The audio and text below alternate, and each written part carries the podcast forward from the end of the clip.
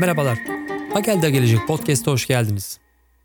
Her geçen gün yapay zeka, bitcoin, sanal gerçeklik, robotların iş gücüne katılımı gibi başlıklar daha sık gündeme taşınıyor ve yapılan çalışmalar daha sık gündemde yer buluyorken biz de podcast'imizde dünyanın önemli üniversitelerinde bu konular üzerine odaklanarak çalışan Türk akademisyen ve bilim insanlarını konuk ederek çalışmalar hakkında bilgi alıp sizlerle paylaşmaya gayret ediyoruz.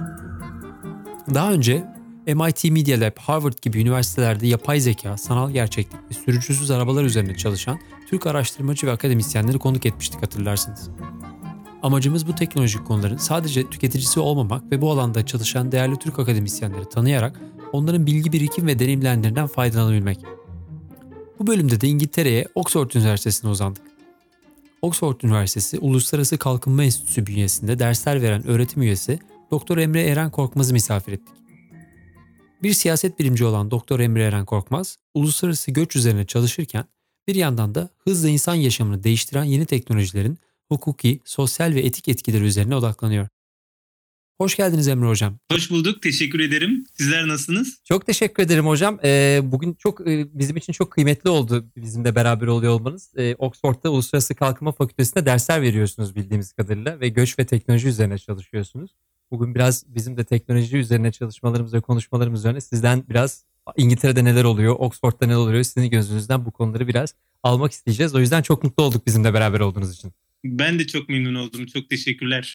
Emre Hocam çok teşekkür ederiz. Biz e, bundan birkaç ay önce LinkedIn vasıtasıyla tanış, tanıştık sizinle. Sonra eksik olmayın Türkiye'ye geldiğinizde de bizi ziyaret ettiniz. İnşallah evet. yakında da, da ben sizi Oxford'da evet. ziyarete geleceğim. E, böyle çok güzel bir tanışıklık oldu. Zaman ayırdığınız için çok çok teşekkür Hı-hı. ederiz. Eksik olmayın. Biz Aykut'la hazır geldik.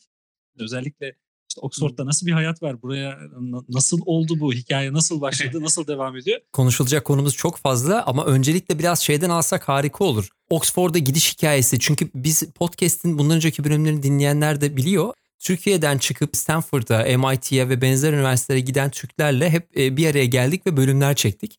Ve hep de e, Türkiye'deki gençlere bu kadar zor değil. Çalışın ve güzel şeyler üretebiliyorsunuz ve dünyanın her yerinde güzel projeler çıkarabiliyorsunuz. Bakın burada örnekleri var diye e, yayınlar yapmaya gayret ettik. Şu biraz o yüzden sizin hikayenizi alabilir miyiz? Baştan bir ona başlayalım sonra da bütün o teknolojik kısma devam ederiz. Ben İstanbul Üniversitesi Siyasal Bilimler Fakültesi'nde doktoramı bitirdim. Bitirdikten sonra da buraya doktora sonrası araştırmalar için geldim. Ben master'ı, doktorayı bir şekilde Türkiye'de yapıp öyle devam etmeyi düşünüyordum akademik yaşamda ama hem de bir akademisyen olarak da yurt dışına çıkmak önemlidir diyerek biraz arayışa girdim. Oxford Üniversitesi'ndeki bir iş ilanına başvurdum. Bazen iş ilanları doğrudan burada bir pozisyona yönelik oluyor. Bazen de burada fellowship denilen bir çeşit burslar, fonlar var. İşte merkezi hükümetin işte ya da British Akademi'nin verdiği. Ben de ona bir şekilde başvurmuştum ve Newton International Fellowship'i alarak geldim. Ee, Oxford Üniversitesi'nde Uluslararası Kalkınma bölümüne. Böylece hani doktoram Haziran'da bitti. Ben Ekim ayında e, Oxford'a taşınmış oldum. E, bu iki yıllık bir projeydi. O bittikten sonra geçtiğimiz Eylül ayında da tekrar aynı bölümde öğretim üyesi olarak çalışmaya devam ettim. Yani sözleşmemi yenilemiş oldular lecturer pozisyonunda. Böylece göç yüksek lisans programında dersler vermeye başladım. O sırada da siyaset bilimi ve uluslararası ilişkiler bölümünde burada e, bir araştırma merkezi var. Teknoloji ve küresel politikalar araştırma merkezi diye. Son yeni teknolojilerin siyasal sosyal sonuçlarını inceleyen bir bölüm. Oraya da e, araştırmacı olarak başvurmuştum. Onlar da kabul ettiler. E, böylece bir yandan Uluslararası Kalkınma bölümünde ders verirken bir yandan Siyaset Bilimi ve Uluslararası İlişkiler Fakültesi'nde teknolojinin sonuçlarına dair e, bu araştırma merkezine girmiş oldum. Bahsettiğiniz merkezin yapısı oldukça farklı bir yapı. Yani tipik bir üniversite araştırma merkezi gibi değil. Eğer yanlış hatırlamıyorsam siz Avrupa'nın farklı farklı ülkelerinden, belki başka ülkelerden de vardır böyle işte başbakan, cumhurbaşkanı onların yardımcıları seviyesinde sizin danışma kurulu üyeleriniz, yönetim kurulu üyeleriniz falan vardı değil mi? Biraz onlardan evet, bahsedelim evet. mi? Şimdi Oxford Üniversitesi bu yeni teknolojiler dediğimiz ya da bazıları için teknolojik devrim denilen bu alanda öncü konumundaki üniversitelerden biri. Yani yapay zeka, blockchain ve benzeri alanlarda dünya çapında hocaların olduğu bir yer ve sadece işin teknik alanında değil, onun sosyal, siyasal, felsefi alanına dair de önemli tartışmalar yürütüyorlar. Bu alanda dünya çapında etkili hocaların yer aldığı bir yer. Örneğin e, internet enstitüsünde burada e, felsefe ve dijital etik bölümü var. Orada felsefi açıdan, etik açıdan bu teknoloji inceleniyor. İşte benim bahsettiğim fakültede ki araştırma merkezinde daha çok işin siyasal sonuçlarına bakılıyor. Future of Humanity Enstitüsü var. Bu singularity, tekillik üzerine tartışıyor. Nick Bostrom'un burada ders verdiği bir yer. Evet, ee, evet. O da burada. İşte Oxford Martin School var. Orada bu geli, Future of Work, hani gelecekte işler nasıl olacak, çalışma yaşamı nasıl değişecek gibi konularda araştıran hocalar var. Yani böylesi bir ortam ve tabii sürekli topluma yönelik ya da buradaki akademik kadroya yönelik toplantıların, eğitimlerin de olduğu, böyle seminerlerin de hemen her hafta olduğu bir yer burası. Bunlara gide gele biraz buradaki bu ortamı soluduğumuz zaman e, bir ilgi zaten varsa ona doğru yöneliyor.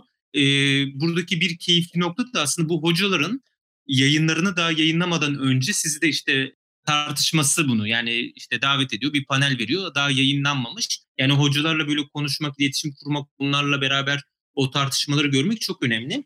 Ee, böyle bir şekilde devam ederken tabii ben şöyle göç üzerinde ve kalkınma odaklı çalıştığım için benim ilgi alanımda e, yani aslında tartışırken ya da incelerken şunu görmüş oldum. Bu alanda çok ciddi teknolojik yatırımlar var. İşte çok e, akla hale gelmeyecek yerlerde işte yapay zeka ya da blockchain temelli çözümler ortaya çıkıyor. Ve şunu da fark ettim bu alanda hiçbir bir akademik literatür de yok. Çok yeni projeler, çok yeni bir alan ve ciddi anlamda çalışan hocalar da yok burada. Biraz da böyle bir arka plana sahibim. O zaman e, bu temelde kendimi de bu yönde geliştireyim ve o alanı doldurayım diye biraz da düşündüm. Bu ilgi de çekti ve kabul gördü bu teknolojik merkez tarafından. Yönetim kurulunda, danışma kurulunda örneğin Estonya ya da Polonya devlet başkanı var, cumhurbaşkanı var, onların yardımcıları var. Çok büyük şirketlerin temsilcileri var. Çeşitli üniversitelerdeki çok meşhur hocalar var. Yani onların da desteklediği bir, bir araştırma merkezi. Onun dışında Oxford Üniversitesi'nden ve Londra'dan farklı üniversitelerden hocalar da buna dahil. Bir de çok geniş sayıda e, doktora öğrencisi ekip de var. Araştırma merkezini böyle canlandıran, hareketlendiren. Onlar da sürekli dersler sun, seminerler veriyorlar. Biz de biraz araştırmalarına onların katkı sunuyoruz. Özellikle siber güvenlik gibi alanlarda çok çalışan ve çok böyle interdisipliner yani siyaset biliminden, sosyolojiden, bilgisayar mühendisliğinden işin çok farklı yönlerini bilen gençler bir araya gelip tartışıyorlar ve bayağı öğretici oluyor. Yani ben özel bir alana e, yoğunlaşıyorum ama bu sayede birçok farklı alanda tartışmaları görmüş oldum. Bölümün e, farklı alt başlıkları var, alt grupları var. İşte yapay zeka, e, blockchain, özellikle bu sürdürülebilir uzay, uzay yönetimi, siber güvenlik konuları e, gibi çeşitli e, alt birim var. Benim açımdan ilginç yanı gerçekten üst düzey siyaset yapılan bir yer. Etkinlik, bir konferans yapıldığında işte Rusya'dan, Amerika'dan, Çin'den ve Avrupa Birliği'nin çeşitli ülkelerinden böyle çok üst düzey yetkililer davet ediliyor. Orada işte geliyorlar insanlar konuşmalar yapıyorlar. O da doğrudan karar alıcı, siyasi karar alıcıların sürece nasıl baktığını anlamamızı sağlıyor. 14 Haziran'da bir kalkınma ve teknoloji odaklı bir konferans yapacağız orada. Ben onun düzenleyicisi oluyorum yani ben sorumluyum ondan ve işte burada Uluslararası Kalkınma Bakanı gelecek. Onun açılışını yapacağı bir konferans Çok olacak. Birçok uluslararası STK'lardan, şirketlerden e, ve akademik çevreden yani böyle 40-50 kişi davetli olarak gelecek. Böyle kamu oyunu açık yoğun bir etkinlik olmayacak. Daha böyle e, yuvarlak masa şeklinde daha böyle tartışma odaklı bir konu olacak. O anlamda da bir heyecan verici bir şey. Oradan işte bir rapor çıkartmayı hedefliyoruz. Önemli bir e, bir açılım sunabilir belki bu disipline. Şimdi bakıyorum sitenizdeki konulara da yani burada çalışmak harika. Yani e, işte AI'dan nükleere, siber güvenlikten robotiğe, uzaya her konuda bir şey var ve etkinlik başlıklarına bakıyorum. inanılmaz gerçekten. İşte AI adoption stratejiler, AI etikler. Ya burada, burada yani beni buraya bırakın ben burada bütün gün hepsini dinleyebilirim. Harika konular yani çalışıyorsunuz. Mesela bugün şey öyle bir şey vardı. Bugün iç bir toplantı vardı. Bu toplantıların bir kısmında işte bir son yarım saatinde bir doktor öğrencisi arkadaş tez üzerine sunum yapıyor. E, bugünkü arkadaş e, şunu tartışıyordu. İsviçre'nin e, siber alandaki işte nötr durumu, tarafsızlığı nasıl olacak? Yani İsviçre'nin tarihsel olarak tarafsız bir ülke. Hiçbir e, gruba dahil olmuyor. İşte savaşlarda hiçbir şekilde katılmıyor ve bunun kökeni daha 13. yüzyıla kadar gidiyor. Ama 1800'lü yıllardan beri resmi bir şey yani İsviçre nötr bir ülke, bağımsız bir ülke. Şey anlamda hiçbir tarafa e, ittifaka girmiyor. Ama siber alan öyle değil. Siber saldırıların olduğu, işte ne bileyim istihbarat çalışmalarının olduğu yani bu siber alan çok yeni bir alan ve ben e, tarafsızım, katılmıyorum, dahil olmuyorum demek mümkün olmuyor. Nasıl bunu sor, e, somutlayacak, nasıl bir e, hukuki çerçeve çizilecek çok ilginç bir konu. E, o mesela istihbarat açısı yani birçok açıdan incelenebilecek bir konu. Bir yandan da göç ve mülteci üzerine asıl bir noktanız var ve teknolojiyi burada kullanmak üzerine de konular üzerine çalışıyorsunuz. Oradaki çalışmalar ne yönde? Tabii şimdi bu göç mülteci konusu önemli bir e, mesele dünya politikasına. Yani devletler arasındaki ilişkiler, toplumsal ilişkiler İngiltere Avrupa Birliği'nden çıkıyor. E, sebebi göçmenler oluyor ya da işte bir ülkede Macaristan'da, Polonya'da otoriter yönetimler yükseliyor.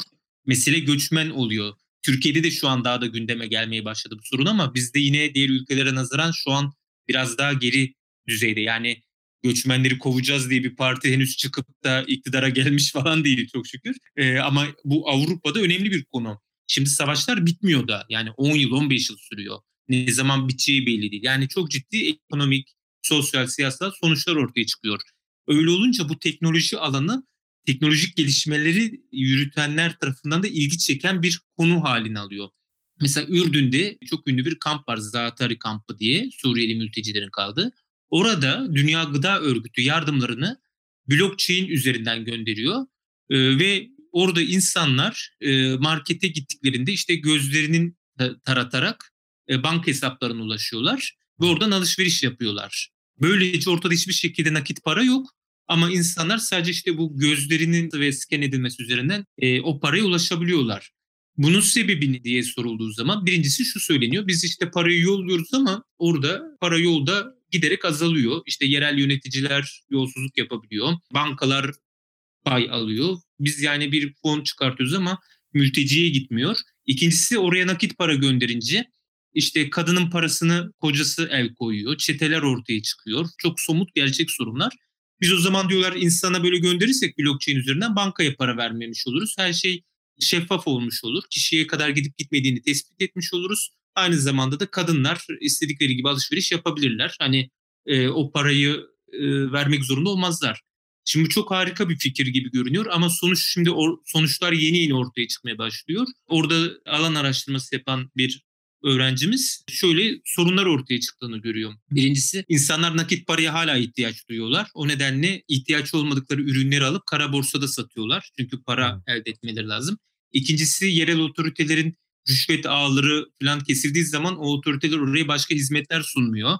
Hmm. Başka sorunlar ortaya çıkıyor. Yani bir anda aslında beklenmedik sorunlar ortaya çıkarabiliyor.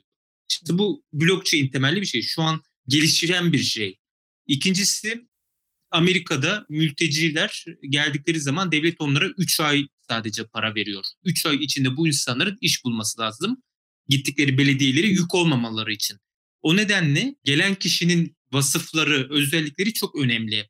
Onları belediyelerin, yerel yönetimlerin kabul edebilmesi için. O nedenle bir bizim Oxford Üniversitesi'nde ve Amerika'daki bir üniversiteden hocaların geliştirdiği bir yapay zeka programı var o algoritmada kişinin bütün bilgileri konulduktan sonra o kişinin 3 ay içinde nerede iş bulabileceğine dair öneride bulunuyor.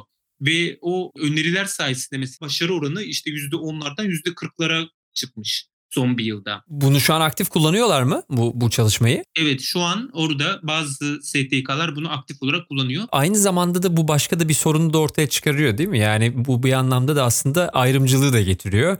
Eğer böyle bir kualifikasyon yoksa otomatik olarak yapay zeka seni elemiş oluyor ve işe girebilme e, olanağını çoktan yitiriyorsun ve daha da beter bir hayat standartına doğru gidiyorsun gibi bir durum ortaya çıkıyor sanki. Ya da şöyle oluyor, şöyle bir şekilde ayrımcılık olabiliyor. Yani hedef iş bulmak olduğu için 3 ayda da siz eğer dil bilmiyorsanız dil öğrenemezsiniz zaten.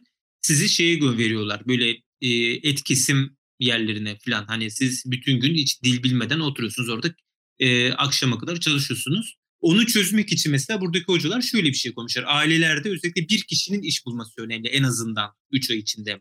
Ona mesela yoğunlaşıyorlar. Eğer bir aile gidiyorsa böylece bir kişi bulursa en azından diğerleri kendilerine daha fazla entegre olmak için zaman kazanabilir.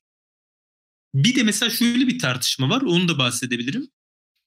Mesela Dünya Gıda Örgütü geçenlerde e, büyük bir teknoloji şirketiyle bir anlaşma yaptı. Palantir isimli bir şirketiyle ve Dünya Gıda Örgütü dünyada 80 milyon kişiye gıda yardımında bulunuyor.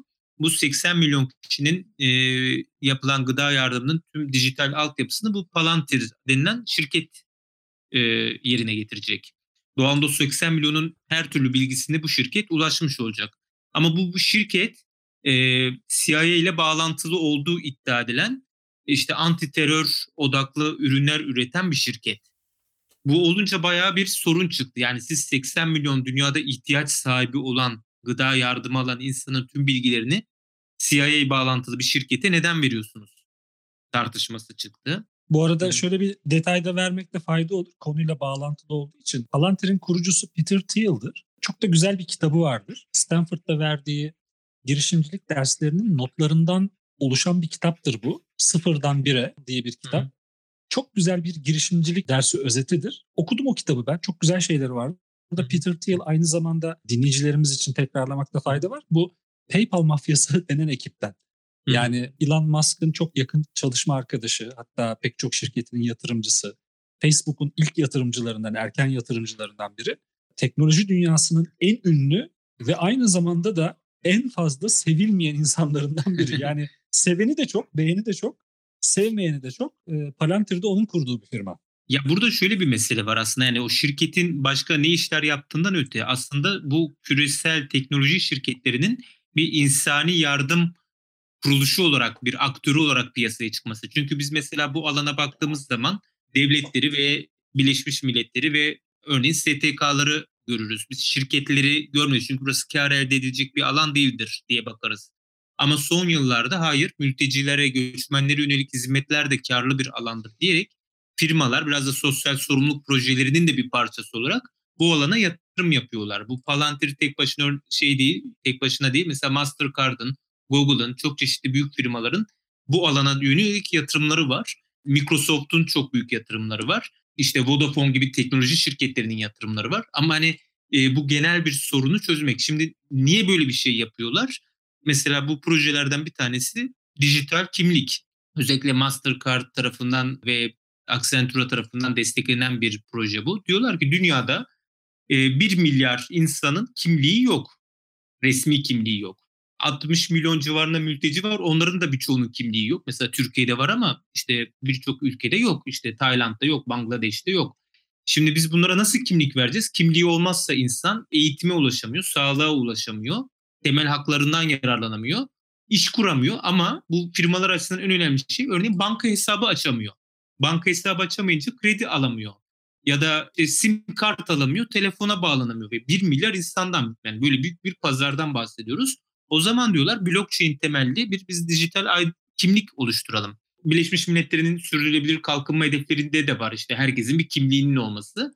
Böylece insanların o güne kadar yaptığı her şey o kimliklerinde yer alsın. Bir ülkeden bir ülkeye geçtiği zaman da insanlar orada da rahatlıkla devlet onun kim olduğunu gördüğü için eğitim, sağlık, iş gibi imkanları kavuşsun. Şimdi bunun bir ayağı şu. Hedef bankasızları bankalılaştırmak denen bir ilginç bir kavram var. Bir kere banka hesaplarını açtırmak gibi bir hedef var. SIM kartları üzerinden cep telefonları üzerine. Yani aslında bu firmalar sadece bunu bir sosyal bir yardım olsun diye yapmıyorlar. Buradan yeni bir pazar arayışları var. Ama bu pazar arayışları da aynı zamanda toplumsal bir soruna çözüm anlamına da geliyor. Mesela bu birçok etik, politik tartışmayı da beraberinde getiriyor. Örneğin blockchain temelli insanlara kimlikleri kim çıkartacak?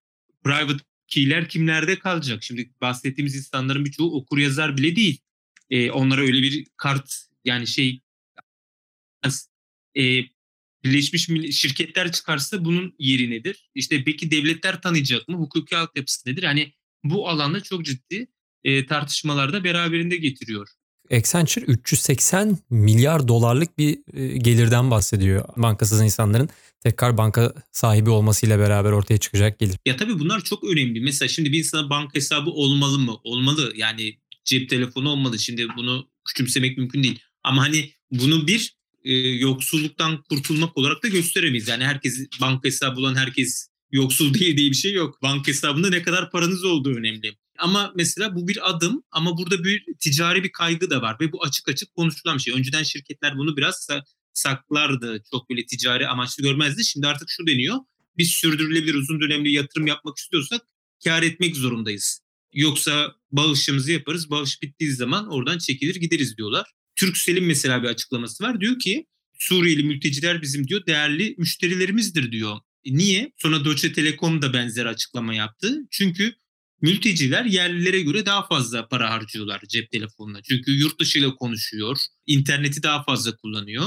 E doğallığında daha fazla bir para harcamış oluyor. Daha karlıdır diyor bizim hani onlardan elde ettiğimiz gelir. Bunun yine çeşitli siyasal, etik sorunları var.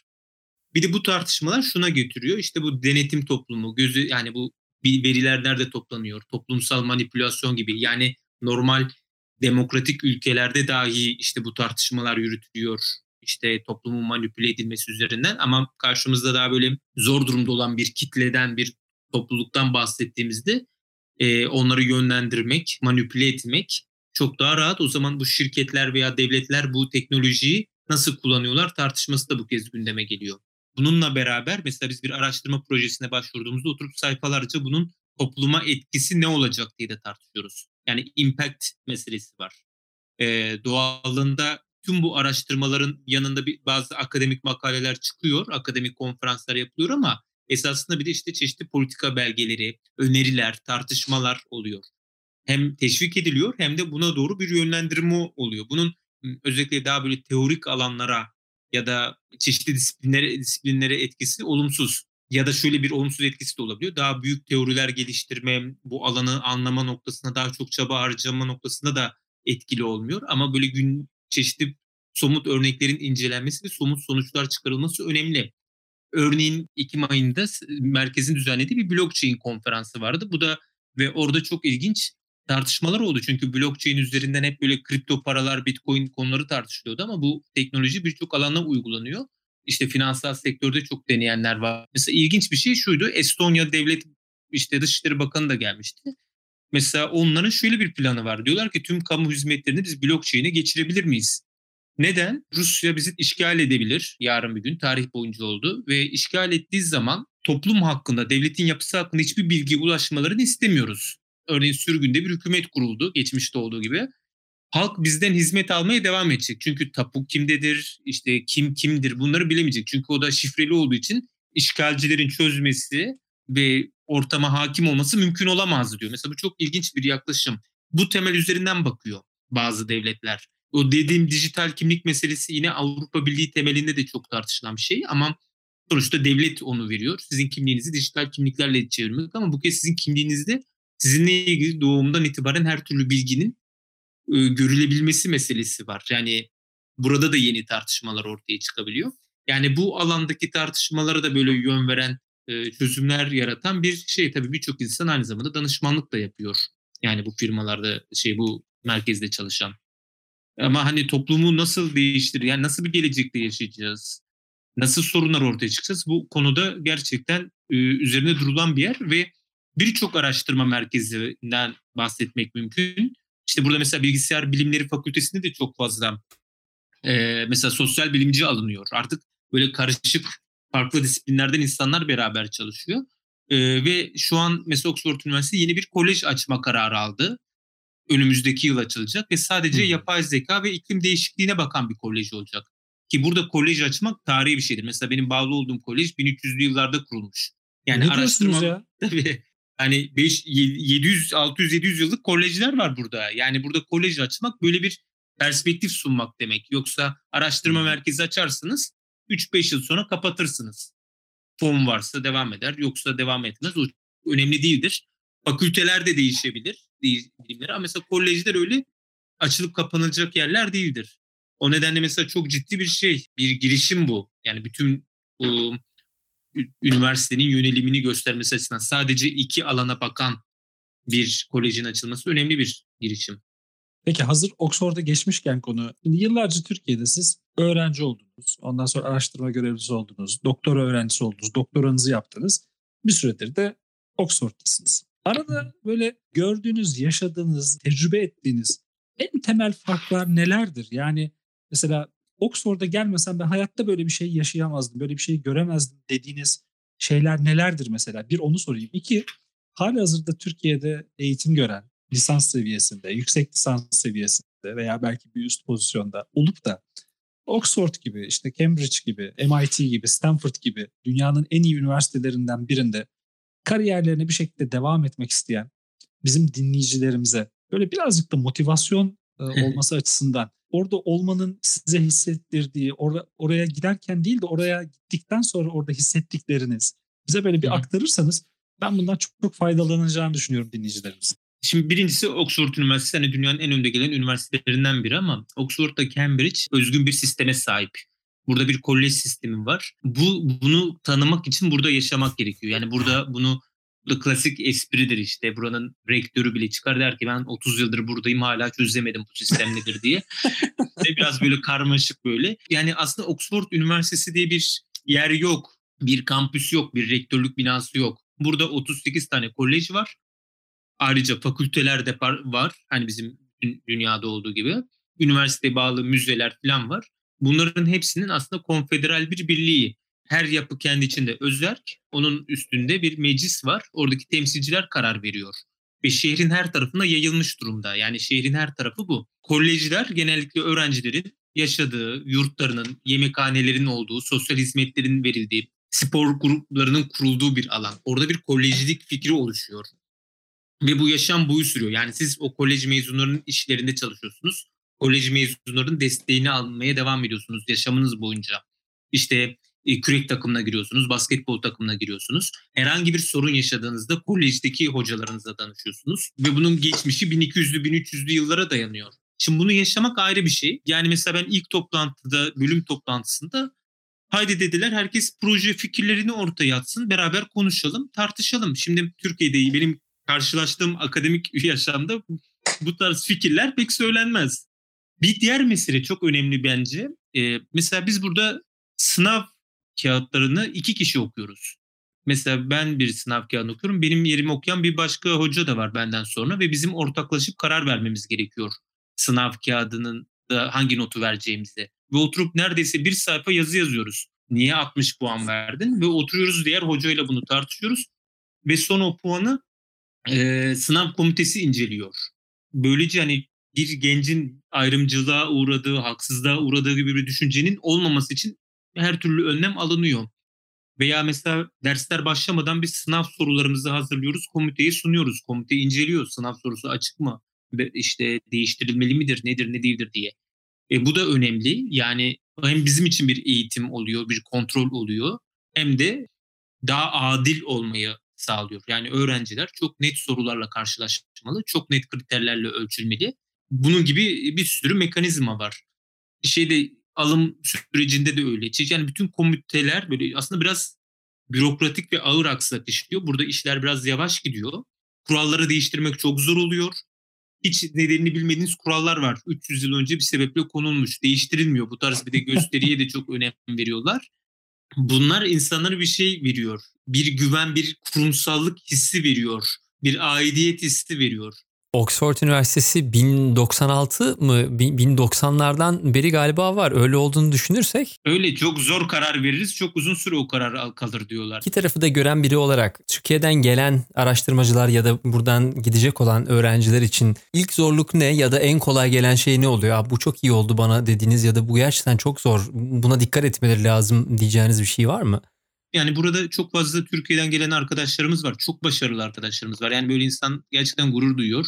Türkiye'de burs olanakları kısıtlı birçok arkadaşımız mesela işte ODTÜ'den, Boğaziçi'nden, Koç'tan, İTÜ'den burayı kazanıyor doktorayı, yüksek lisansı. Üstüne burs bulamadıkları için bir de buranın sınavlarına giriyorlar ki Oxford öyle kimseye burs vermez. Çok az insana burs verir.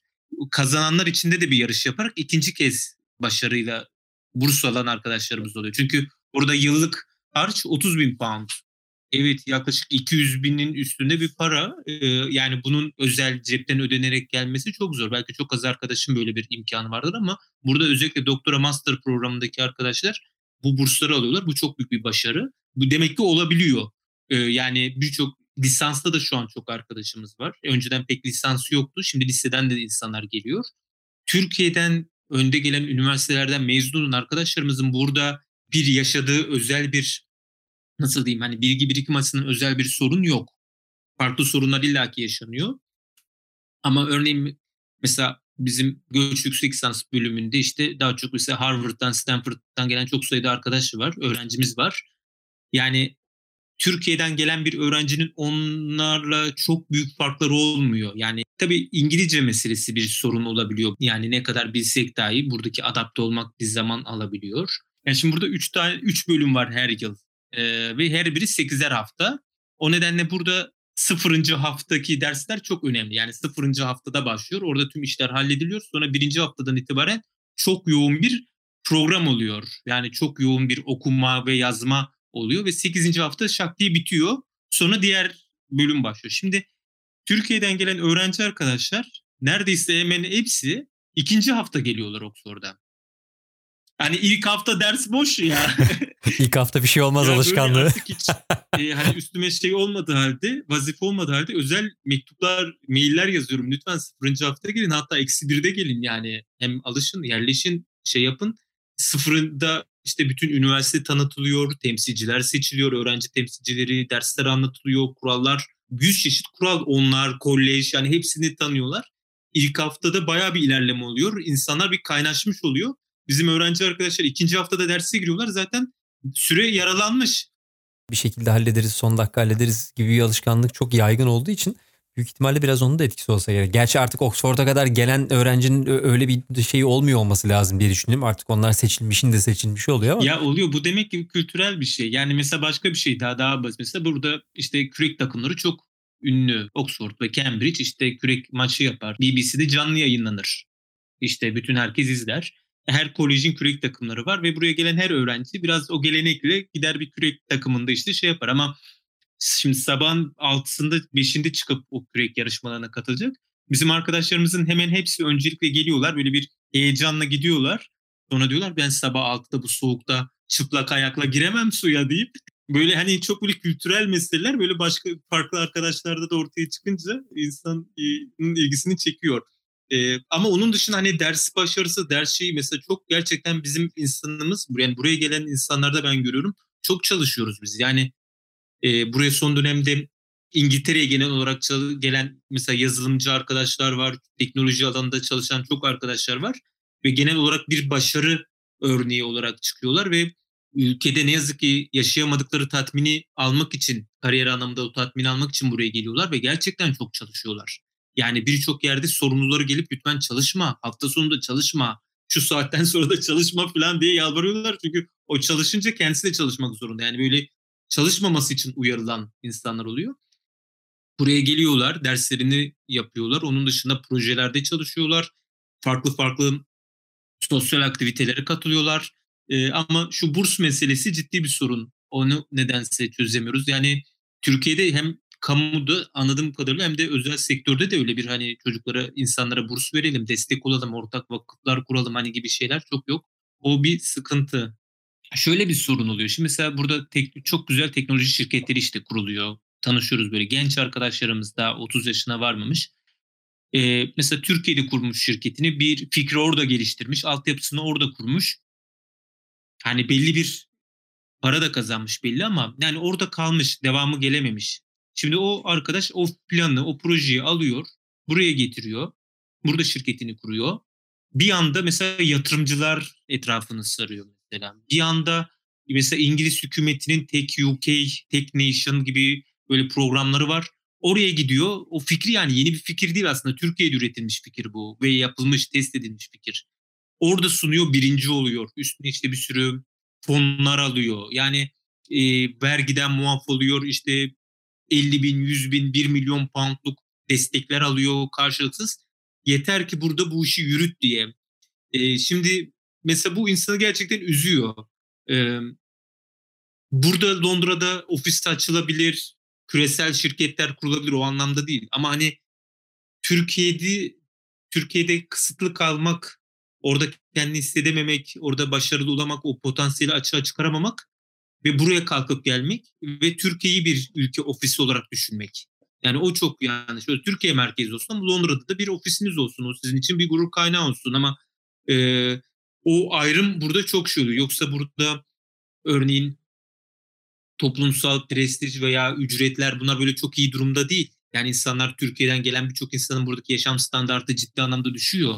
O sadece bu tarz eski evlerde kalmak, düzgün bir e, e, sağlık sistemine ulaşamamak, hani çok yüksek maaşların olmaması gibi bir sürü burada sıkıntı var. Ama bunun da bir sebebi tabii bu ilgi. Yani insanlar da farklı açılardan bu kez yaşamda memnun oluyor, tatmin oluyor. Ee, yoksa biz burada çok özlüyoruz ülkemizi. Sürekli gitmek istiyoruz ülkemize. Hani gidiyoruz, geliyoruz. Hani gelecek planlarımızı ona göre yapıyoruz. Üzün şey hali, o umutsuzluk ya da sıkıntı hani yeteneksizlikten değil aslında fikri olmaktan, bir şeyler yapmaktan. Bu arzuyla mesela Çin yılda 600 bin kişiyi yurt dışına gönderiyormuş. %90'ı geri geliyormuş. Buradaki Çinli öğrencilerin sahip olduğu özgüveni görünce insanın böyle özeniyor. Niye? Ülkesinde yani devlette de çalışırım, özel şirkette de çalışırım diyor. Hiçbir şekilde geri adım atmıyor. Bizde ise en kalifiye ya da en istekli insanların yani bu bir ya da bu iddiaları olan insanların böyle bir yönelime girmesi e, üzücü. Yoksa insanlar gelir tabii birkaç yıl bir ülkede yaşamak çok büyük deneyim. Şimdi Sertaç'la her programda bunu konuşuyoruz işte bu girişimcilik ekosistemini de konuşurken. Ee, ama orada da kapılar hep tabii kapalı. Yani hep dolayısıyla o parlak zekalarda bir şekilde başka yerlerde kendilerini değerlendirmek istiyorlar. Evet evet ya sen şimdi girişimcilik ekosistemi deyince benim yarama dokundun yine. Geçen gün şey açıklandı. Özellikle açtım onu çünkü tam Emre Hoca da hani gelen girişimciler deyince İngiltere'ye dedim burası Sertaç'ın konu. İki, ya estağfurullah yani hepimizin konusu ben de çünkü kendi içimde girişimciyim ve daha yolun da başında olduğumu düşünüyorum. Hani 44 yaşında biri olarak daha önümde aktif olarak çalışacağım. Hani hani şey diyeyim Allah'tan bir sıkıntımız olmazsa, bir hastalığımız, bir derdimiz olmazsa ben 20 sene, 25 sene daha aktif olarak çalışabileceğimi düşünüyorum. Yaptığım işi yapabileceğimi düşünüyorum. Bir istatistiği vermemde fayda var. Amerika'da 5 senesini dolduran, işte yatırım almış, büyümeyi başarmış girişimlerin kurucularının yaşlarını analiz etmişler. Yıllar boyu bunu analiz etmişler ortalama yaş 43. Yani 43 yaşından sonra aslında girişimcilikte başarı başlıyor. Hani hmm. girişimcilik 20 yaşındaki arkadaşların işi değil sadece aslında hepimizin işi. Ee, ve fakat işte iki gün evvel Startup Watch'un verileri açıklandı. Yani ilk çeyrek, Türkiye'deki ilk çeyrek 2009 2019 ilk çeyrek verileri içler acısı. Yani 17 milyon dolar. Yani 17 milyon dolar dediğin nedir? Yani koskoca bir Türkiye'den bahsediyoruz. Hani şöyle söyleyeyim 17 milyon dolar ne demek? Daha doğrusu nasıl bir oran var? İşte Amerika, İngiltere, Almanya vesaire gibi ülkelerde kişi başına yani yaşayan her kişi başına yapılan yatırım 50 euro, 60 euro, 80 euro seviyelerindeyken ki İsrail bunun tepe noktası 80 küsür euro her yaşayan kişi başına. Türkiye'de buna kadar biliyor musunuz? 0.5 euro. Yani 1, 1 euro bile değil. O yüzden Türkiye gerçekten bir girişimcinin yaşayabileceği en zor ülke dünyada. Bangladeş'te yaşasak sorun yok. Bizi dürten bir şey yok çünkü. E, startup etkinlikleri yok. Ondan sonra bir yerlerde sürekli bir şey etkinlikleri, bir şey konferansları yok. Oradan buradan pompalama yok. Bangladeş'teki adam rahat yani. Onu zaten girişimcilik konusunda cesaretlendiren, motive eden bir şey yok. Dolayısıyla adamın öyle bir gündemi yok. Ya Türkiye'de nasılız biz?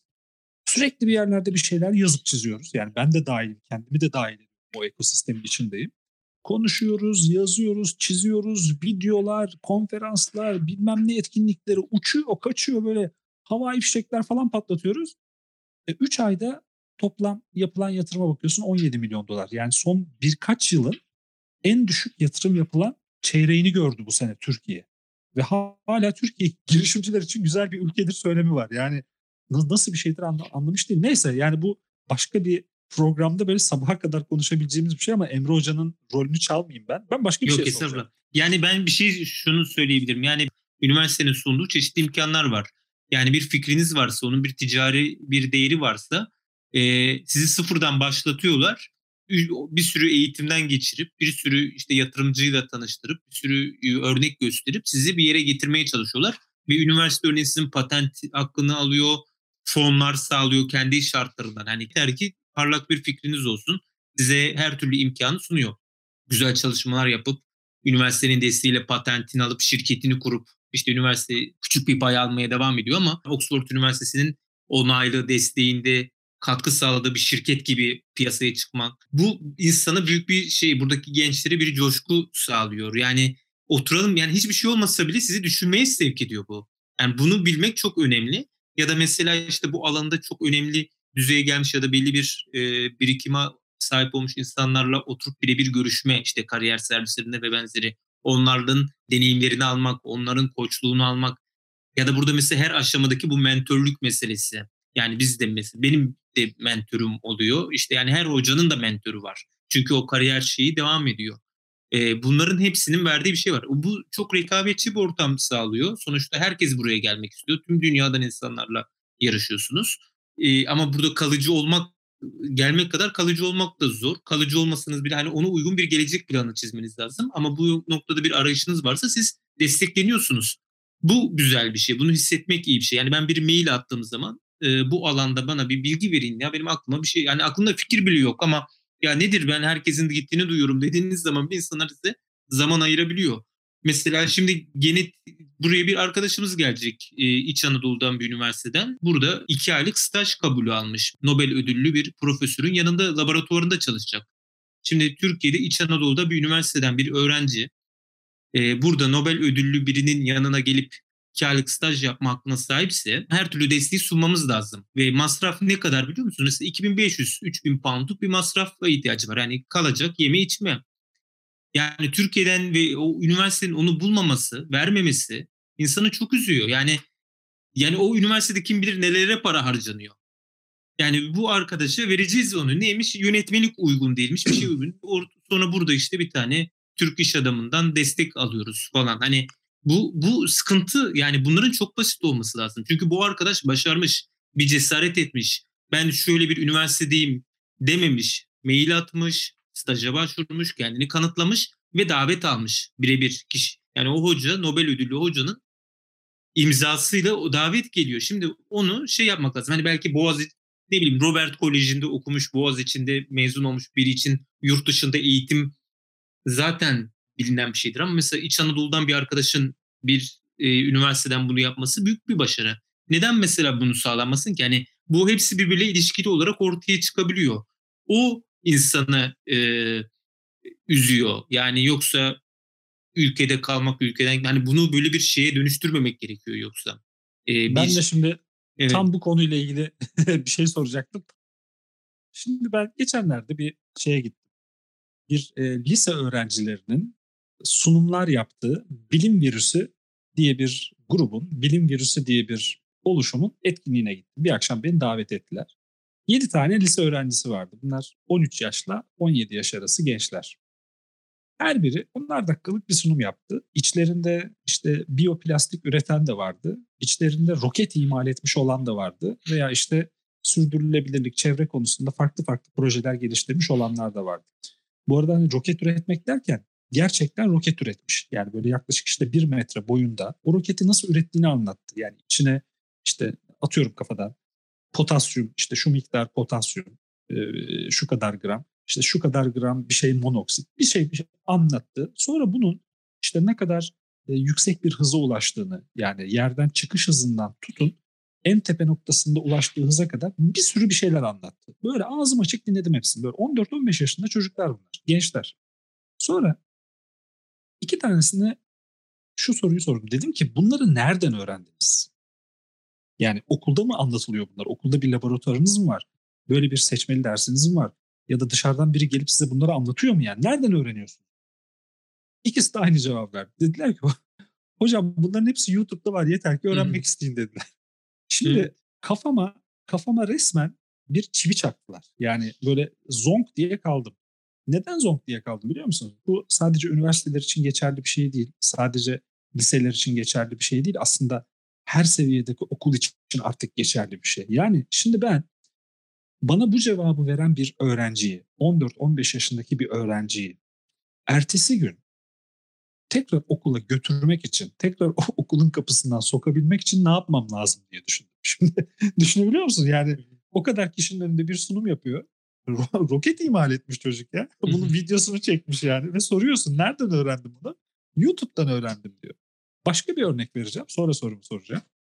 Geçen hafta İTÜ e, veri bilimi topluluğunun bir etkinliğindeydim. Yani veri bilimi zirvesi diye bir etkinlikteydim. Denizbank'tan iki tane genç veri bilimci arkadaşla aynı paneldeydim. Bizden önce de e, Mehmet Ali Bey vardı. Mehmet Ali Akarcı. Koç sistemin genel müdürü. Çok tatlı bir konuşma yaptı böyle. Sevimli bir konuşmaydı yani. Orada altını çizdiği şey şuydu. Çok da güldüm üzerine. Dedi ki veri bilimcilik dedi, data scientistlik dedi. Günümüzün en seksi mesleklerinden biri ve dedi çok şanslısınız. Bunun bir diploması yok. Dolayısıyla kendinize veri bilimci demek için önünüzde bir engel de yok dedi. Yani bunun eğitimini gidip bir yerlerden alıp yani internetten olabilir veya farklı bir yerden alıp ya da işte kendiniz öğrenip kendinize veri bilimci der, derseniz kimse size değilsin diyemez dedi. Bayağı bir esprili bir e, konuşmaydı. Bunun üzerine tekrar düşünmeye başladım. Gerçekten de bu arada LinkedIn'de, LinkedIn'in resmi blogunda en çok gelecek vadeden yani most promising e, job title olarak birinci sırada data scientist'i, veri bilimciyi gösteriyorlar. Ve fakat benim bildiğim kadarıyla Türkiye'de yok. Dünyada da var mı bilmiyorum. Yani lisans seviyesinde bir e, fakültede veri bilimciliği ile ilgili verilen bir eğitim yok. Ha, bunun dersleri var. Fakat veri bilimcilik diye bir şey yok. Bir e, fakülte bölümü yok. Dolayısıyla şimdi biz öyle bir ortamdayız ki 14 yaşında bir genç okulda kendisine hiç öğretilmeyen bir şeyi YouTube'dan öğrenip bir roket imal edebiliyor. Bir başkası geliyor işte diyor ki ben vesaire bölümden mezunum. Herhangi bir okulun vesaire bölümünden. Ve diyor ben gittim online kurslar aldım Coursera'dan, Udemy'den, şuradan buradan. Ben veri bilimciyim diyor. Şimdi ne kadar değişik bir ortamdayız. Soracağım soru şu. Emre Hocam, Oxford Üniversitesi pek çok konuda dünyanın öncü üniversitelerinden biri. Geleceğin üniversitesi konusunu hiç tartışıyor musunuz aranızda? Yani gelecekte nasıl bir üniversite olacak ya da gelecekte bir üniversite olacak mı bildiğimiz anlamda? Çünkü bin senelik bir üniversiteden bahsediyoruz biz Oxford derken. Yani müthiş bir geleneği var. Ve fakat artık benim e, ya da herhangi bir internet kullanıcısının dünyanın işte herhangi bir yerindeki 4 milyar internet kullanıcısından birinin ulaşamayacağı neredeyse hiçbir eğitim içeriği yok. Yani Oxford'da dahil buna, MIT'de dahil, Stanford'da dahil, Harvard'da dahil neredeyse derslerinin tamamına ben online ulaşabiliyorum. Şimdi böyle bir ortamda bahsettiğiniz paralar büyük paralar. Yani 30 bin pound. Ben o 30 bin pound'u vermek yerine bu dersleri online almak istediğimde eğer alabiliyorsam beni Oxford'a götürecek e, ya da ne bileyim işte Boğaz içine götürecek, ODTÜ'ye götürecek, İTÜ'ye götürecek motivasyon ne olabilir? Yani geriye ne kalıyor bu durumda? Hiç bunları konuşuyor musunuz aranızda? Yani Oxford'da bu tartışılan bir konu mudur mesela? Ben bu soruyu sordum, geri çekildim, topu size attım. yani e, eminim tartışılıyordur bu alanda insanlar işte bir yeni kolejler, etkinlikler yap alanlar açarken tartışılıyor. E, yani bizim benim birebir içine dahil olduğum böyle bir tartışma çok olmadı ama şöyle bir mesele var. Yani e, dediğinizi hani destekleyen bir şey. Yani üniversite Oxford Üniversitesi'ne ya da bu tarz üniversitelere ulaşmanın imkanları çok fazla. Yaz okulları yani illa birebir fiziksel olarak gelme açısından yaz okulları var, işte stajlar var, e, kısa dönemli kurslar var, uzun dönemliler var. Hani klasik master doktora lisansın dışında. Zaten bu şeyler de çok kısadır. Burada mesela lisans 3 sene, master 1 sene, e, doktora 3 sene falan. Hani böyle hızlı bir şekilde bitmiş oluyor. E, bir de buranın şöyle bir özelliği var zaten. Buranın eğitim sisteminde öğrencinin kendini öğret, kendi kendini öğrenmesi. Yani Oxford Üniversitesi'nde bir devlet üniversitesi ama buraya hep böyle işte iyi ya da özel okullardan gelen çocuklar geliyor. Daha durumu iyi olan kesimden. E, bunun bir sebebi de şey e, o ön hazırlığı lisede almış olan gençlerin geliyor olması. E, yani kendi kendine öğrenebilme. Çok böyle e, mesela bizde tutorial'lar vardır. İşte dersler bittikten sonra birebir hocayla bir öğrenci ya da en fazla iki öğrenci hocayla oturur her hafta o dersin okumalarını yapar, tartışmasını yapar. Ama esasında öğrencinin yazması, okuması ve tartışması gerekir. Yani hoca orada şeydir, yönlen moderatör gibidir. Yani onu konuşturur. Şimdi bunların hepsinin belli şeyleri var. Yani Oxford Üniversitesi'ne gelmek misafir olarak, misafir araştırmacı veya misafir öğrenci olarak gelmek mümkün. Yaz okuluna gelmek mümkün, stajı, staj yer olarak gelmek mümkün. Online kurslarına katılmak, uzaktan eğitime katılmak mümkün. Şimdi bu çeşitliliği sunuyor. Demek ki yani bu alandaki değişimi bir şekilde cevap olmaya çalışıyor. Ama buranın şöyle bir meselesi var. Yani üniversitelerde.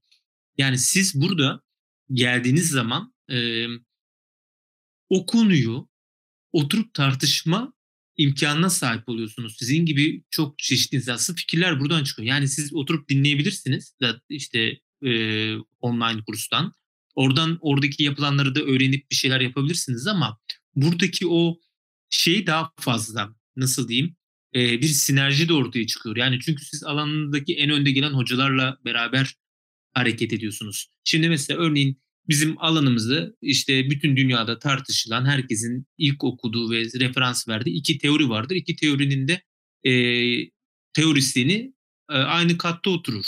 Yani e, aynı biz, bölümde yer alıyordur. Onun kitaplarını siz oradan görürsünüz. Onu nasıl zaman geçirsiniz? Bu işin bir yanı. İkincisi de bizim gibi daha genç olan akademisyenler şeydir. Yani dünyanın dört bir yanından geliyor. Şimdi Türkiye'de siz göç çalışırsanız sadece yurt dışındaki Türkleri veya Türkiye'deki Suriyelileri çalışırsınız. Ama burada tüm dünyadaki göçleri okuma, görme, tartışma imkanına sahip oluyorsunuz. Ha diyorsunuz ya Venezuela'da da böyle bir şey varmış. Kenya'da böyleymiş. Böyle hani siz onları da görmüş oluyorsunuz. Yani sadece hocadan birebir almak olmuyor pasif. Siz de katkı sunuyorsunuz. Zaten sizin katkı sunmanız da isteniyor. Yani sizden bir şey üretmeniz bekleniyor. Şimdi o ortam sizi farklı kılıyor. Siz mesela dünyanın her yerinden en başarılı işte öğrencilerle beraber burada okumanın e, ve o hocalarla zaman geçirmenin bir şekilde yararını görüyorsunuz. Şimdi şöyle bir örnek vereyim. Burada doktora yapan bilgisayar mühendisliğindeki bir grup öğrenci şöyle bir dönem ödevi yapıyor. Bu bir dönem ödevi. Şimdi siz uçakta giderken havada alışveriş yapıyorsunuz değil mi? İşte su alıyorsunuz, meyve suyu alıyorsunuz e, ve orada kartınızı veriyorsunuz. Kartı çekiyorlar, parayı alıyorlar. Uçak o sırada nereden geçiyorsa o geçtiği şehirdeki işte alıcı nedir onun ismi neyse oraya sinyal gönderiyor ve oradan işlem gerçekleştiriliyormuş. Oxford'daki bir grup öğrenci de dönem ödevinde şunu yapıyor. Oxford'un semalarından geçen uçaklarda e, o sırada alışveriş yapanların kredi kartı bilgilerini ele geçiriyorlar. Ekliyorlar. Bunu kanıtlıyorlar ve gidiyorlar şeye e, veriyorlar e, havacılık, uluslararası havacılık işte şeyine kumuna. Yani bakın diyorlar böyle bir sorun bulduk biz. Ama yani bunu oturup evde video izleyerek veya işte evde oturarak veya böyle bir tartışma ortamının olmadığı bir üniversite yapmanız mümkün pek olmuyor. Bu Çok üniversite ilgisi de öyle. Ama burada işte o ya ne yapalım şimdi şöyle bir şey oldu. Ben şimdi sen o teknoloji merkezine git ilk gitmeye başladım. İşte belli çalışma grupları var. Siber güvenlik diye bir çalışma grubu var. Gideyim dedim yani bir öğreneyim. Çok bildiğim bir konu değil. Şimdi bir sürü doktor öğrencisi toplanmış böyle 7-8 kişi. Şimdi çocuklar bildiğimiz hackerlar yani. Ben şimdi hayatımda ilk kez gördüm yani böyle hani oturup şey yapmak. Hani şimdi orada bir de şey yazmış bilgisayarın üstünde. Senin bilgisayarın aslında benim bilgisayarım gibi bir şey yazmış. Böyle gerildim yani ama yani oradaki şeyleri anlatınca insan yani ne bileyim o gün İsrail'i konuşuyorlardı. Mesela İsrail işte kendi startup ulus, startup nation olarak tanımlıyor falan ve istihbarat meselelerinde çok iyi. Mesela liseden seçiyorlarmış çocukları. Askeriye alıyorlar. Ask ordunun bir sürü şirketi var böyle. Üçer kişilik, dörder kişilik birimlerde kimse birbirini tanımıyor diğer birimleri. Böyle şirket sözde bunlar. Ama liseden itibaren bu çocukları eğitiyorlar ve e, siber istihbarat üzerine çalışıyorlar ve mesela nasıl diyeyim e, Rusya'nın atıyorum kodlarını alarak yani Rus gibi göstererek işte İngiltere'ye saldırıyorlar. İşte bilgi almak için. Hani İngiltere onu fark ediyor mu Rusya'dan saldırı geldiğini zannediyor. Oysa hmm. İsrail var falan. Hani ve o mesela bayağı skandal olmuştu ve orada Türkiye'de vardı yani. Türkiye'den de bayağı şey yapmışlar. O ülkeler arasında. Ama mesela bizde çok gündem olmadı. Ben duymadım ya da haberim yoksa. Birkaç yıl önceki bir mesele. Hani Şimdi öyle bir anlatıyorlar ve, ve işin teknik boyutunu bilen insanlarla konuşunca insan bir e, yani ufku açılıyor orada. E, ve bu ya da mesela işte bir bölüm mesela bizim alanda her disiplinden çocuk geliyor buraya. Öğrenci geliyor. Yani sosyolojisinden ekonomisine hani politikasından antropolojisine. Şimdi siz de bilmiyorsunuz birçok konuyu ders verseniz dahi. Ve oturup onlarla öğrenmiş oluyorsunuz. Onlarla beraber tartışmış oluyorsunuz. Yani bu şey çok ön planda. Hani böyle bir ortamda olmanın sizi e, harekete geçirici özelliği var. O çok bence önemli. Belki Türkiye'de insanların şey yapılması yani e, motive olamaması meseleye. Mesela bu gençler ne olacak? Kim bunları motive edecek? Ne kadar daha YouTube'dan çık? Bir gün lanet olsun diyecek mi? Ailesinden destek alabilecek mi? Ya da mesela şimdi şey deniyor işte geleceğin meslekleri arasında atıyorum felsefe de sayılıyor. Yani e, disiplinler. Şimdi Türkiye'de kimin umurunda felsefe dersi? Çok yani doğru. bunu mesela burada bu çok önemli bir şey. Burada ben bilgisayar bilimciyim işte ben blockchain yapay zeka yapıyorum deyip kimse şey yapmıyor. Ee, yani bir üstünlük sağlamıyor. Yani onun bir felsefe filozofla bir felsefe profesörüyle bir farkı yok. Bu ne saçmalıktır sizin ne hakkınız var değil mi? Oturup dinlemeye anlamaya çalışıyor. Çünkü sizin yaptığınızın sosyal etkileri olacak. O, o, ne, o da bir şey yaratıyor. iletişim yaratıyor. Yani bir düşünce yaratıyor.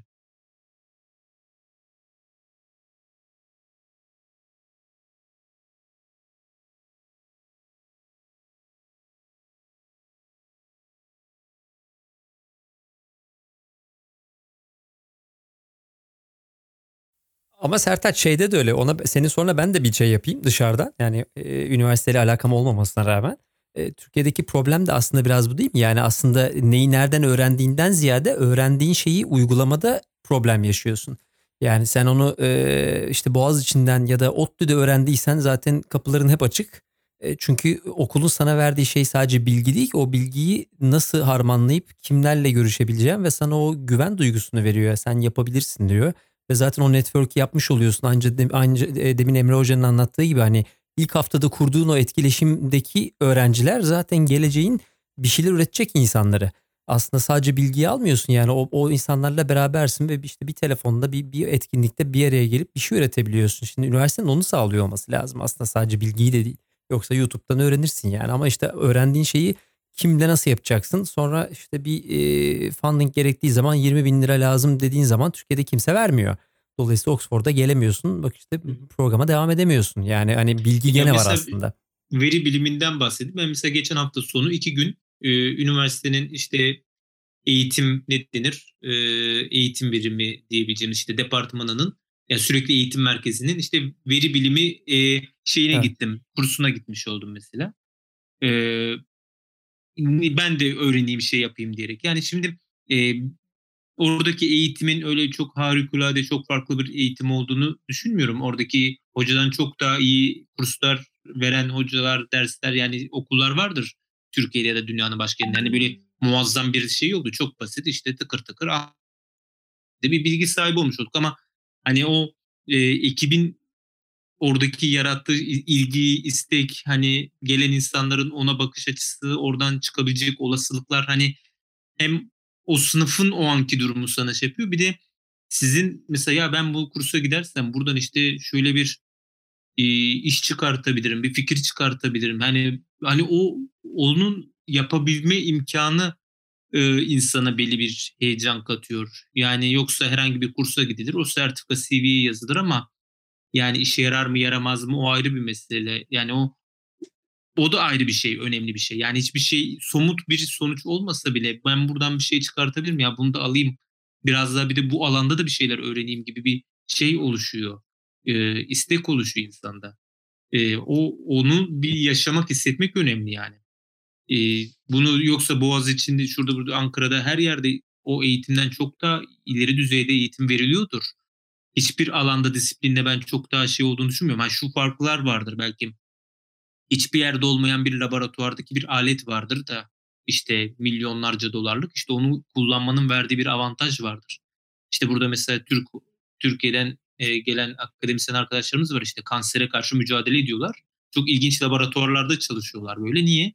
E, normal mikroskopla görülmeyecek düzeyde olan o maddeleri anlayabilmek için kendilerince yöntemler geliştiriyorlar ve o yöntemler işte belki başarılı olmayacak ama yine de mil, milyonlarca pound harcanabiliyor. Yani denmiyor ki bir başarılı olmayacak işe ben bu parayı vermem. Çünkü ya başarılı olursa. E, o çok şey. E, ne bileyim bir yapay zeka çalışan bir başka arkadaşımız NASA ile beraber çalışıyor. İşte uzayda şey arıyor. E, canlı arıyor. Bir yapay zeka algoritması gelişmiş. Yani buna ne gerek var? Türkiye'de buna kim para verir ki? Ama o bir şey oradaki bilim ona farklı bir şey çıkartacak. Yani o, o çabanın e, şeyi sonuçları bilinemez yani. Peki hocam şimdi gelecek dediniz. Ben buradan son bir toparlayacağım. Böyle sizin aklınızda kalan ya bu bu harika ya ya da bu bayağı zorlu olacak e, bizim için ya da insanlık için bu enteresan bir teknoloji dediğiniz ya da gelişme dediğiniz bir şey var mı? Ee, insan bilincinin e, ya da insan zekasının matematikleştirilmesi, cansız bir şeye yüklenmesi ya bunlar muazzam e, şeyler. Çok ciddi bir toplumsal dönüşümün eşiğindeyiz. Yani bu bir singularity, tekillik teorisine uygun bir şey verir mi vermez mi? Ya da işte çalışma artık meslekler yok olacak mı? Hangi meslekler yok olacak? Yani bunlar ayrı tartışmalar. Hepsi bence keyifli de tartışmalar. Kişilik özelliğinize bağlı olarak umutsuz da olabilirsiniz, umutlu da olabilirsiniz. Çok ciddi bir dönüşüm olacak ve bu dönüşümü yakalamak, bunun şeyi olmak çok önemli. Yani şimdi İngiltere'de mesela yapay zeka stratejisi belirleniyor.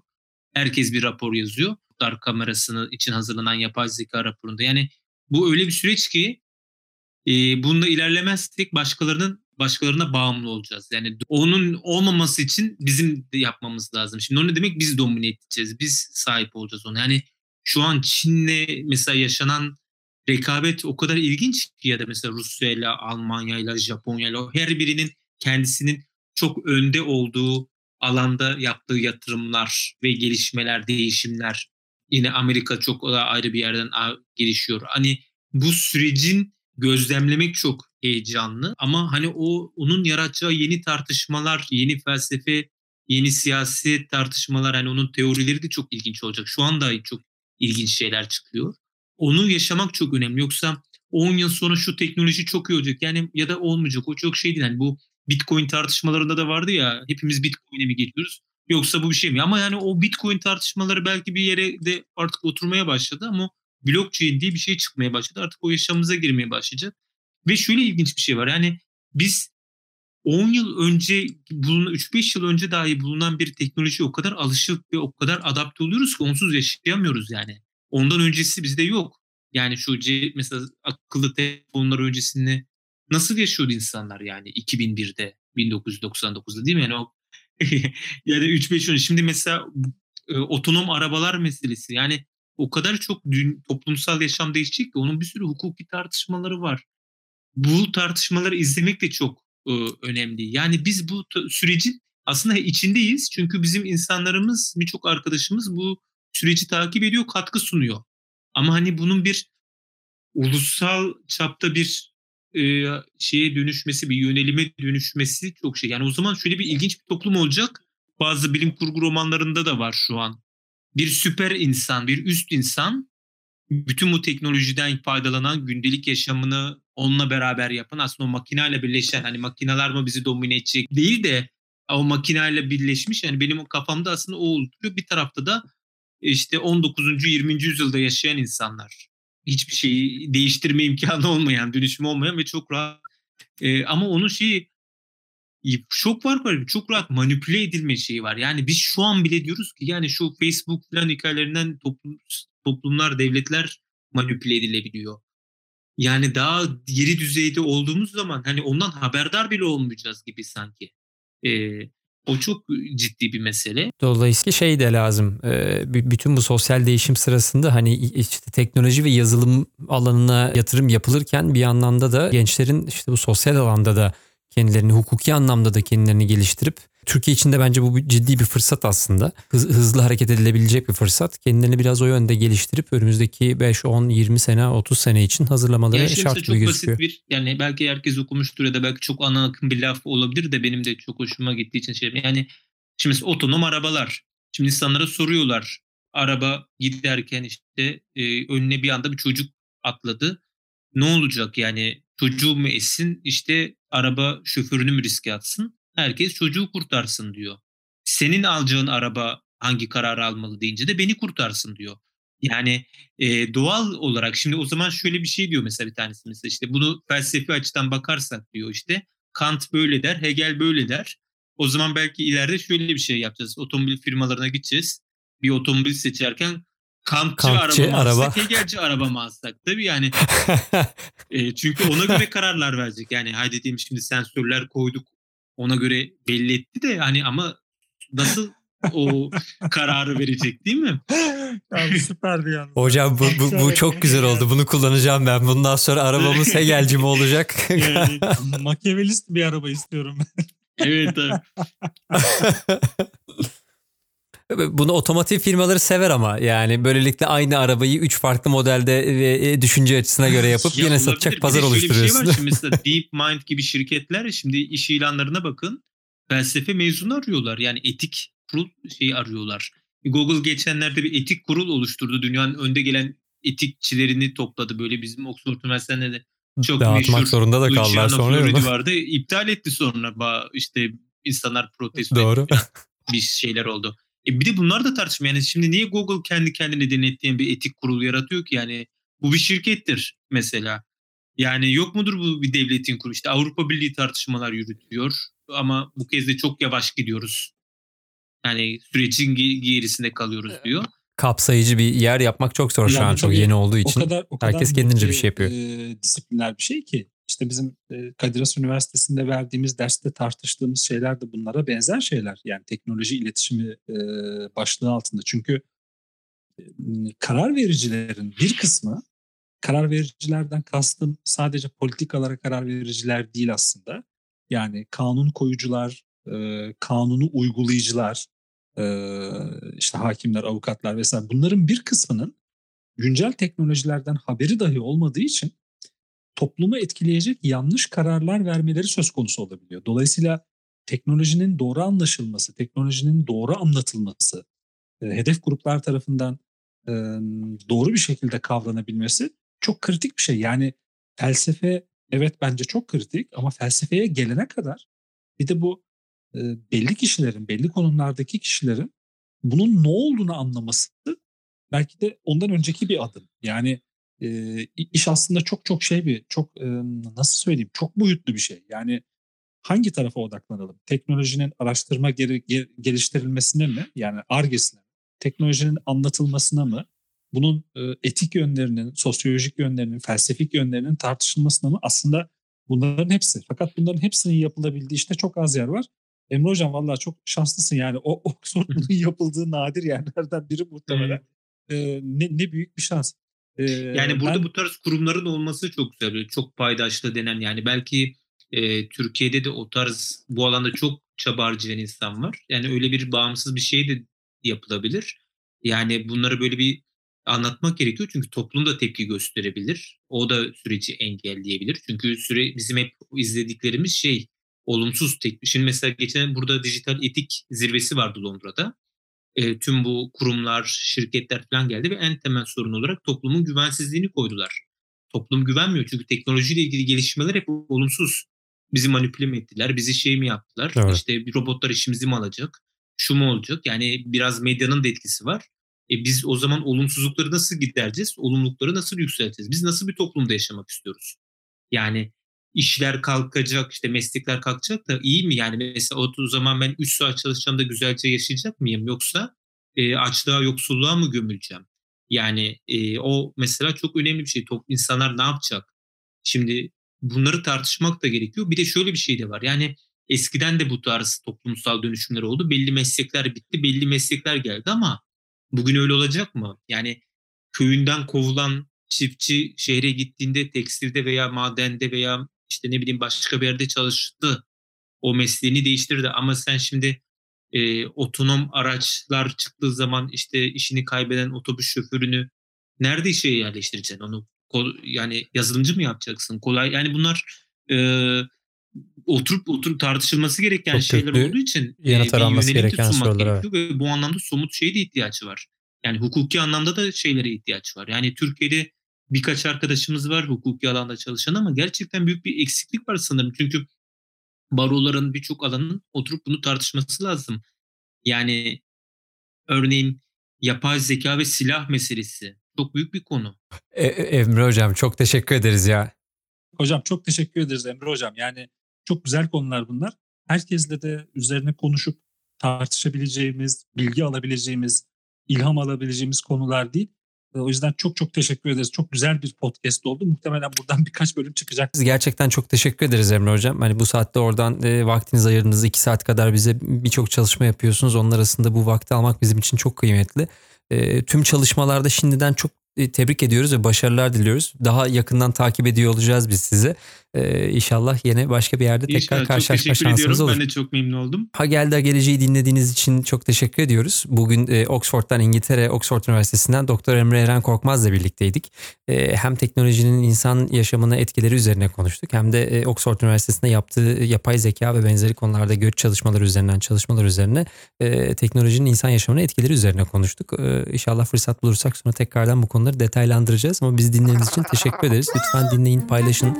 Emre Hoca'ya sorularınız varsa, bize sorularınız varsa sosyal medya üzerinden gönderebilirsiniz. Ee, herkese teşekkür ediyoruz biz dinlediği için.